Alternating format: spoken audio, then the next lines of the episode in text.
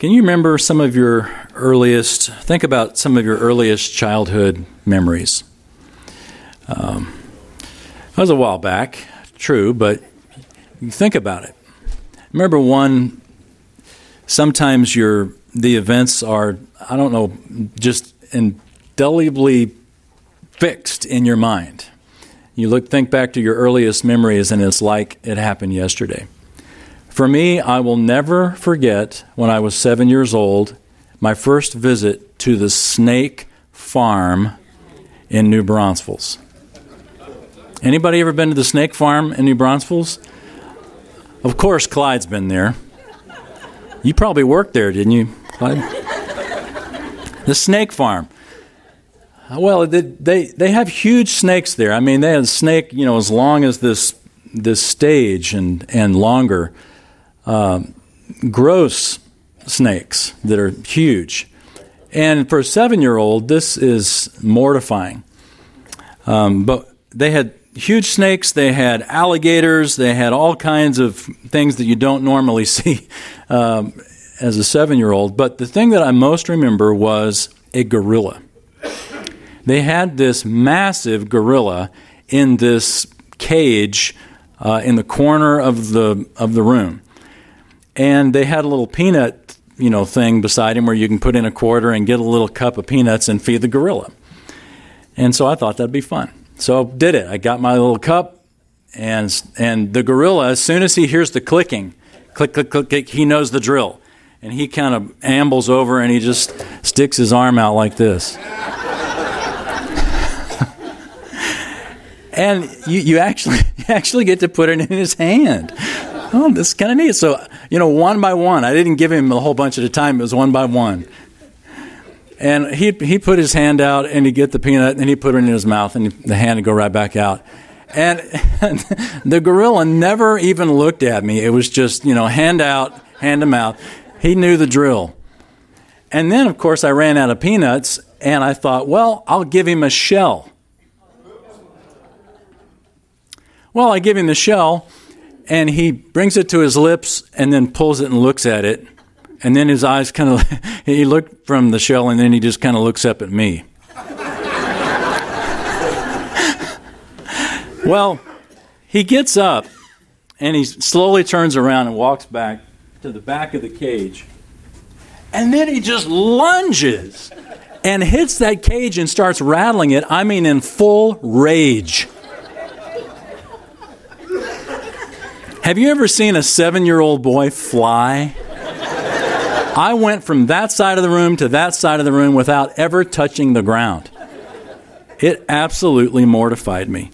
That's probably why I remember that moment as a seven year old. But one of the but one of the things that I've never forgotten, in addition to the terror of him looking at me and lunging, was the, the arm out, arm back, arm out, arm back. He knew the drill. And as soon as the peanuts were done, he was in a rage. I've never forgotten that. Jill Carattini said these words Whether an atheist denying the existence of God or a Christian overlooking the blessings of God, the contradiction is as obvious as it is rampant among us. To overlook the good in our lives is to state that there is no one to thank. You know, it's one thing for an ape to hold his hand out with the expectation and to fly into a rage when they don't get their peanut. It's another thing for us to do that in life. To come to God as if His grace is an entitlement. To come to Him with our hand out and everything's fine as long as He keeps the hand full. But as soon as the moment occurs that from our perspective, he quits providing or he quits giving us whatever it is we're expecting. All of a sudden, things change in our relationship from our perspective, and we fly into a rage. Let's look together at Leviticus chapter 23. Leviticus 23. We're taking a break from the Gospel of Mark and actually, I'm just trying to avoid the passage that we'll look at next week because it's so hard on divorce. But actually that's not true, but I wanted to give a I wanted to take just a little 2-week break on Mark and look at these a couple of the feasts, a few of the feasts, particularly as they relate to us as Christians. Because we look at the Old Testament, particularly Leviticus, and the feasts and a number of the sacrifices, and we just sort of read through it in, a, in an obligation in our annual Bible reading program. And we could almost read through Leviticus with the fan on. You know, just we fly through it because, after all, I mean, nothing applies. It seems irrelevant. And admittedly, it's a challenge. But, the, but God's Word, as Paul wrote, um, all Scripture is God breathed and is profitable. Now, some are more profitable than others, but Leviticus is profitable. And one of the reasons that it's so profitable is because even though they were applying it in a specific way in the Old Testament, the principles are timeless. And it's those principles that we want to glean and apply in our lives. And Leviticus 23, we're going to pick up right where we left off last week. We looked at, starting in verse 4, the feast of the Passover, and in verse 6, unleavened bread. And the feast that comes after that is called the Feast of First Fruits. Let me read, um, before I read the text here from Leviticus, I want to read the words that were written by uh, 154 years ago, written by our then President of the United States. Listen to these words It is the duty of nations, as well as of men, to their own dependence upon the overruling power of God, to confess their sins and transgressions in humble sorrow yet with assured hope that genuine repentance will lead to mercy and pardon. We have been the recipients of the choicest bounties of heaven. We have been preserved these many years in peace and prosperity. We've grown in numbers, wealth, and power as no other nation has ever grown. But we have forgotten God. We have forgotten the gracious hand which preserved us in peace and multiplied and enriched and strengthened us. And we have vainly imagined the deceitfulness of our hearts, that all these blessings were produced by some superior wisdom and virtue of our own. Intoxicated with unbroken success, we have become too self sufficient to feel the necessity of redeeming and preserving grace, too proud to pray to the God that made us. It has seemed to me fit and proper that God should be solemnly, reverently, and gratefully acknowledged as with one heart and one voice by the whole American people.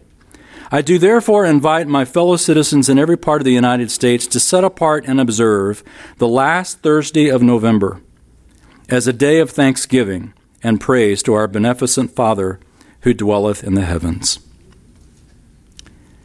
When's the last time you've heard a politician or one of our leaders speak like that?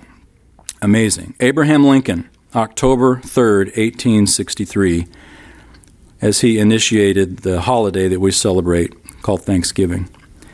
But his words are incredibly insightful because a people that have been blessed, the natural response to that blessing is gratitude.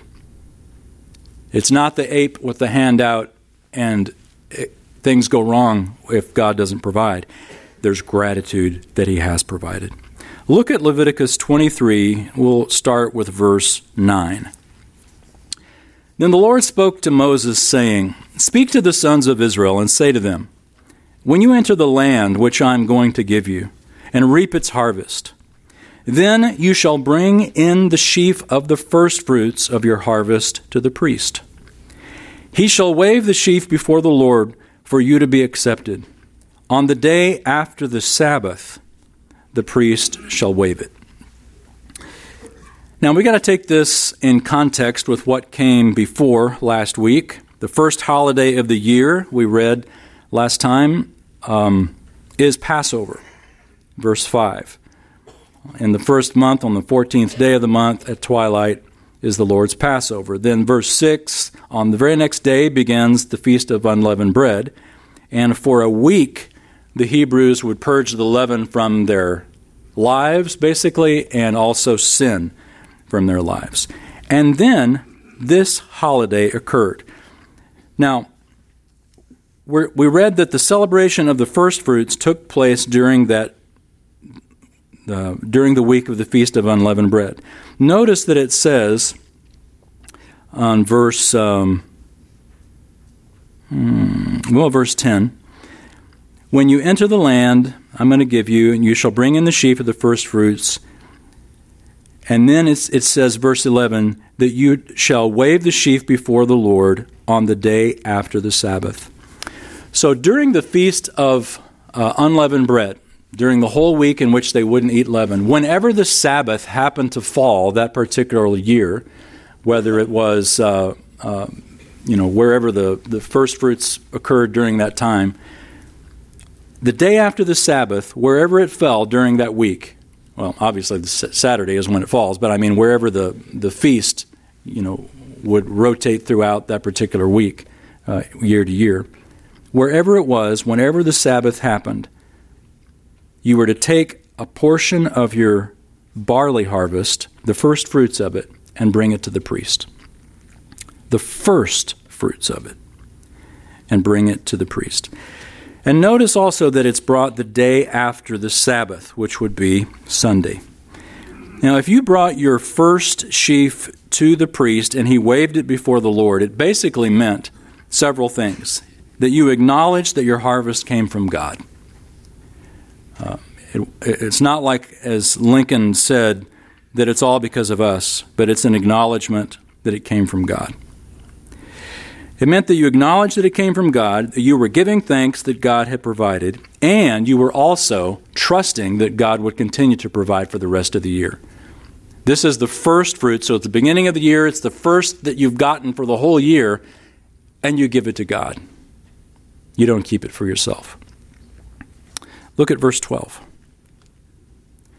Now, on the day when you wave the sheaf, you shall offer a male lamb, one year old without defect, for a burnt offering to the Lord.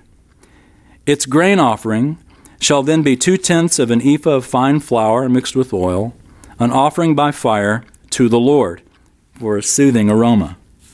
With its drink offering, a fourth of a hin of wine. It's interesting, a drink offering is not really something that's drunk. It's not something you drink, it's something you pour, something you pour out. If anybody drinks it, so to speak, it's the Lord. And these offerings are given to Him. Notice it says, verse 12, that the burnt offering is to the Lord. Verse 13, this offering of uh, an ephah of fine flour is to the Lord for a soothing aroma. The soothing aroma is basically a, a reference to the fact that from God's perspective, it's pleasing. Sometimes it's called a pleasing aroma or a soothing aroma. It's, uh, in other words, the sacrifice does its job. It satisfies God, it pleases God. It, it's not that He enjoys the smell as much as it, but the aroma represents that it, it is a soothing or a pleasing sacrifice to the Lord. Um, and notice that the text says, On the day when you wave the sheaf, you shall do these offerings. In other words, on the same day that you do the offerings, you bring in the offering of the first fruit. On the same day that you do all these other offerings, you give thanks. In other words, gratitude is to be a regular part of worship. If you were to take the, the timeless principle and live from that, the feast of first fruits represented that you were giving thanks to God for what He's provided.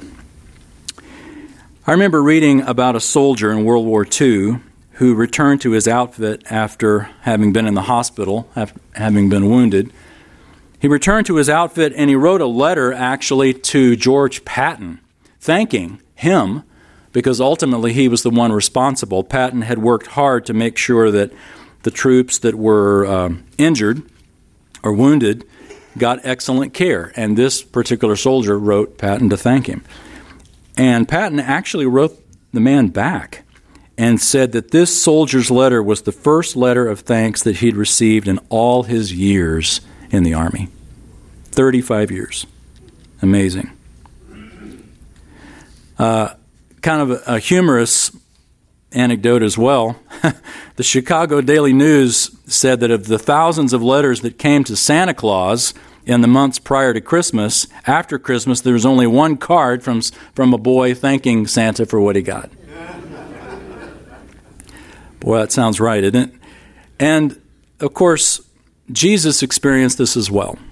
When Jesus healed those ten lepers up there between the border of Galilee and Samaria, when you go to Israel, you'll go to a, a, valley there called the Harod Valley. It's the same valley of Gideon Spring, uh, right between the hill of Moreh and Mount Gilboa. Anyway, and when you look, when you go there, there's this valley there that's probably the valley that Jesus was walking down when he healed these 10 lepers, but only one turned around to give thanks. And I love the way Jesus phrases it. Jesus asks, Weren't 10 healed? And then literally the text says, But the nine, where? Where are they? Jesus is amazed not that this one man comes back, but that the other nine did not. It's like the gorilla hand out, hand in. Hand out, hand in. God's grace becomes an entitlement to us. It's no longer a matter of humility. Um, I love the um, the sharing that goes on in our in our class because so so many of the times when we share about difficulties that we've experienced, and there have been a couple of couple that were shared this morning. The gratitude that's there because of the difficulty uh, it gives perspective that otherwise we wouldn't have. I'm, I'm grateful for the blockage because of, of the perspective that it gives. It's not cancer. Uh, the, the gratitude of perspective is something that's essential. There's a tribe in West Africa who has an unusual way of saying thank you. They say literally, My head is in the dirt. Um, some metaphors are just hilarious when you translate them literally, but in order to say thank you, they'll come up to the person that they're thanking and they'll put their head, you know, down in the dirt. And so to say thank you, they'll say, My head is in the dirt. Try that next time, you know. Whenever you go out to lunch today and your server brings you, you know, fills up your water glass, just just tell him or her, My head is in the dirt it's not to it's not to have the same effect. But in Africa, it meant I am humble before you. I am grateful before you. Uh, there's another tribe that expresses gratitude by saying, I sit on the ground before you. And what they would do is, if there was someone that they were particularly beholding to, they would go and literally sit in front of their hut and just be there for an extended period of time. Just this act of humility, of gratitude for what's been done. You know, we're not necessarily from Africa, but that would be a wonderful exercise for us to do before the Lord, wouldn't it? To just sit quietly in His presence. I mean, quietly in His presence. And uh, just give Him thanks.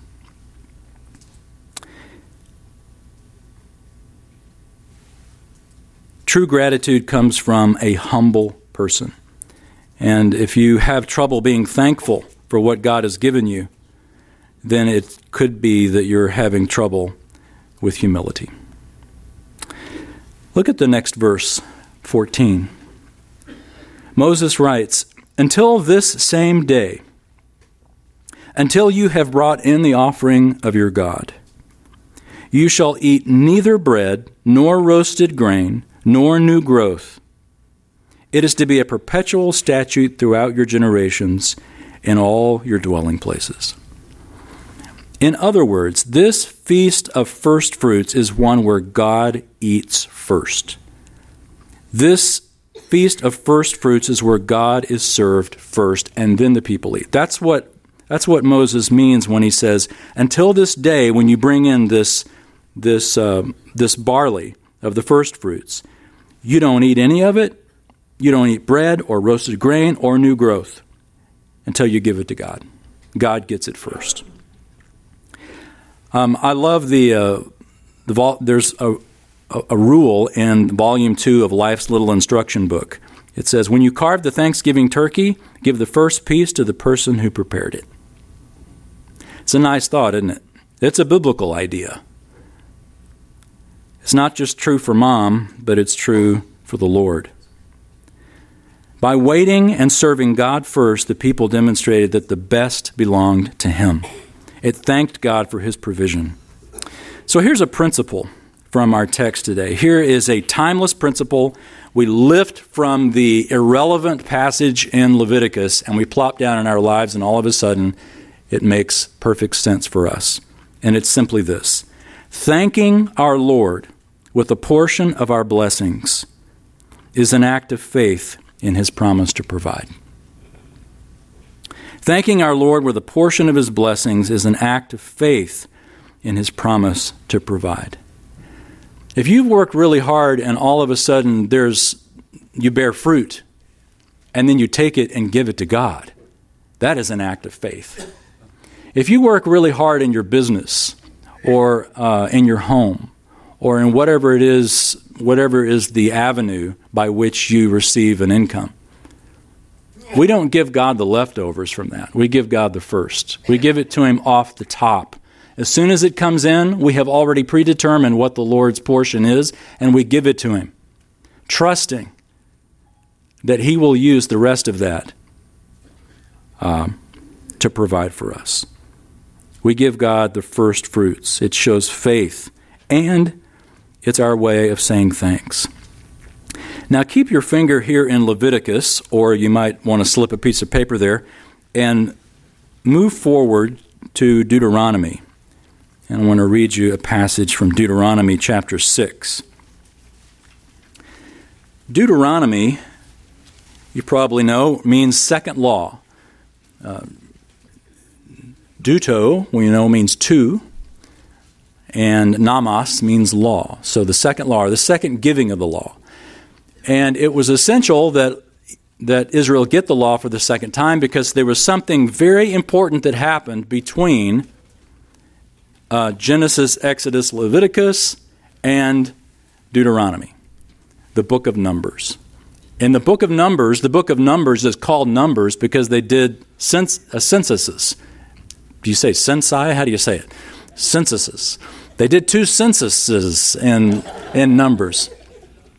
One at the beginning of the book that counted the nation, and then one at the end of the book that counted the nation again. And the reason they did that twice is because something very significant happened in between those two. A whole generation died. And so they gave the law a second time in Deuteronomy to this new generation about to enter the land so that they would learn the lessons that their parents did not learn. And here is the lesson that they were to learn, among many other things. But look at Deuteronomy 6, verse 10. Moses writes, Then it shall come about when the Lord your God brings you into the land which he swore to your fathers, Abraham, Isaac, and Jacob, to give you, great and splendid cities which you did not build, and houses full of all good things which you did not fill and hewn cisterns which you did not dig, vineyards and olive trees which you did not plant, and you eat and are satisfied, then watch yourself, that you do not forget the Lord who brought you from, who brought you from the land of Egypt out of the house of slavery. You know, it's essential when you're living in God's blessing that you remember who ultimately is the one who provided it for you. It's very easy for us to live in houses maybe that we did build or to um, drink water, as it were, that came about as a result of our own doing, but not ultimately to recognize who's the one that gave us the ability to begin with and the gifts that have allowed us to earn a wage. It's ultimately the Lord. Notice the emphasis that's given here by the repeated phrase, which you did not. The blessing that, that they would receive would come from God's hand and not from their own wits or wisdom. Moses warned his nation that their prosperity that the greatest temptation of prosperity was to forget God. You and I are rich, by the way. Um, if you ever wonder if you're wealthy or not, just go to another country. Go to uh, a third world country. Do a mission trip or some experience where um, people don't have what you have. I remember the first time I went to Russia. I was there for a couple of weeks and came back, and literally, as I drove into my neighborhood, into our subdivision, I literally said, I am rich. Because I had been around a context that was so different. You and I have garbage disposals that eat better than much of the world's population. We are very blessed. Prosperity and blessings are ours in abundance, and they tempt us to neglect God. They tempt us to be like that, that gorilla with just this, this feeling of, you know, give me my next peanut, as opposed to an attitude of gratitude. Moses says, Watch yourself. When you have been blessed, as we've been blessed, watch yourself. I remember one day, I was, one Saturday, I think it was, it was a weekend for sure, but I was working on my computer, and Kathy walked in and saw me working, and she said, Will you do me a favor? I said, What? She said, Close that computer and read a book. And I thought, Well, I guess I could do that. So I actually quit working, found a book in a quiet corner of the house. This is after we were empty nesters, of course. Before that, there is no quiet corner of the house. And read a book. And the book that I chose to read was a book that we've had on the shelf for a long time. It was uh, Ann Voskamp's celebrated book, 1000 Gifts. And initially, honestly, the book sort of was hard to read. Um, I don't know if you've ever read, read the, the book called uh, Penzance, or I think in French it's Pensée by Pascal. Pascal intended to write a book, sort of an apology, apologetic book uh, on the Lord and on uh, theology and just the logic of God. But when you read uh, Penzance, it's just these these random thoughts. It's almost like reading the book of Proverbs. There's no real feeling of flow. That's because Pascal hadn't put it together yet. They were just his random notes. And they're still so significant that we've published them and you can benefit from reading them. But that's sort of how I felt by reading Voskamp's book. And this was a published book.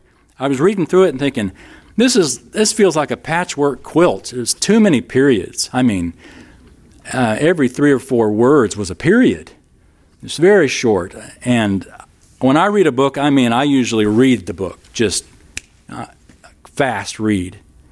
But I couldn't read that book fast. There's too many periods in it. It was too awkward for a speed read book. It forced me to slow down.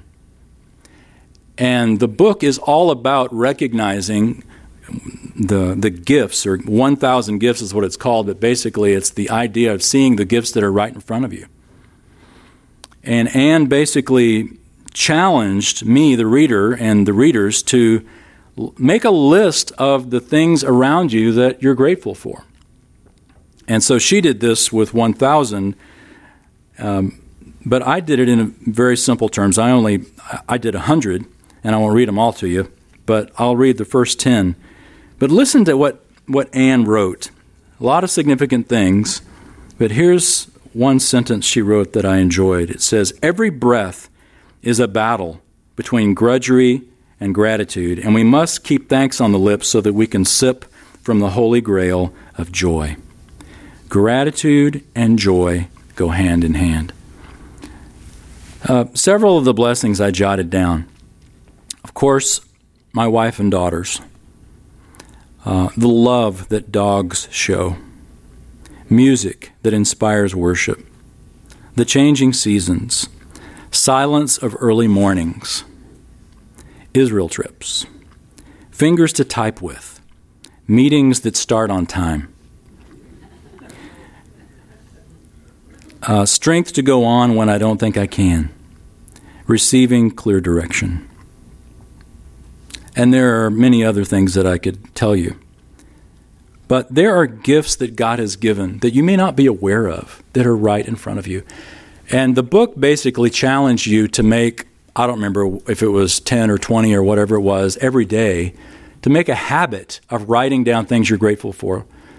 And what that does is not just give you an assignment of writing things down, but it gives you a mindset of looking for them. A mindset of looking for the things in life to be grateful for. This is a renewed mind in our, in our minds that, that's essential.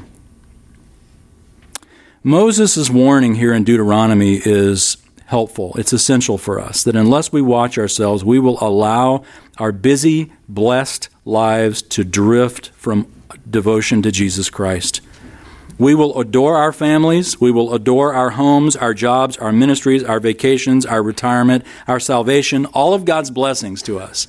But if we're not careful, we can replace a devotion to the Lord with a devotion to the Lord's blessings. And in a sad, twisted irony, those blessings become our focus instead of the God who gave them. That's what Moses is challenging them both in Leviticus and here in Deuteronomy to, to uh, not let that happen. Now, you still got your finger there in Leviticus? Turn back, and I want to show you something real quick. Leviticus, right in the passages we were there, that the same one we just read. Notice in verse 12, I'm sorry, verse 11. Leviticus 23:11 that he waves the sheaf before the Lord on the day after the Sabbath. That's Sunday. Verse 12. Now on the day when you wave the sheaf, he mentions it again. Verse 14. Until this same day, he mentions it again. I bring that out to emphasize the fact that three times in this passage, Moses says, It's on this day that I want you to do it the day after the Sabbath, on Sunday, which probably felt really weird to a Hebrew, but from our perspective, it begins to make sense. Let me show you why. Turn to 1 Corinthians 15. 1 Corinthians 15. Now you can leave Leviticus. We shan't be back. 1 Corinthians 15. Giving thanks and giving thankfully is the lesson from the Old Testament in relation to first fruits. But the most important connection for us as believers is not only a, an attitude of gratefulness to God, but is also understanding how the first fruits represents Jesus Christ. And Paul tells us in 1 Corinthians 15, look down at verse 19. 1 Corinthians 15, 19. Paul writes, If we had hoped in Christ in this life only, we are of all men most to be pitied. But now Christ has been raised from the dead, the first fruits of those who are asleep. For since by a man came death, he's speaking of Adam, by a man also came the resurrection of the dead. For as in Adam all die, so also in Christ all will be made alive, but each in his own order. Christ the firstfruits after that, those who are Christ's at his coming. Then comes the end, when he hands over the kingdom to the God and Father, when he has abolished all rule and all authority and power. For he must reign until he has put all his enemies under his feet. The last enemy that will be abolished is death. Paul is likening the offering or the feast of first fruits with Jesus' resurrection. And he says that Jesus is the first fruits.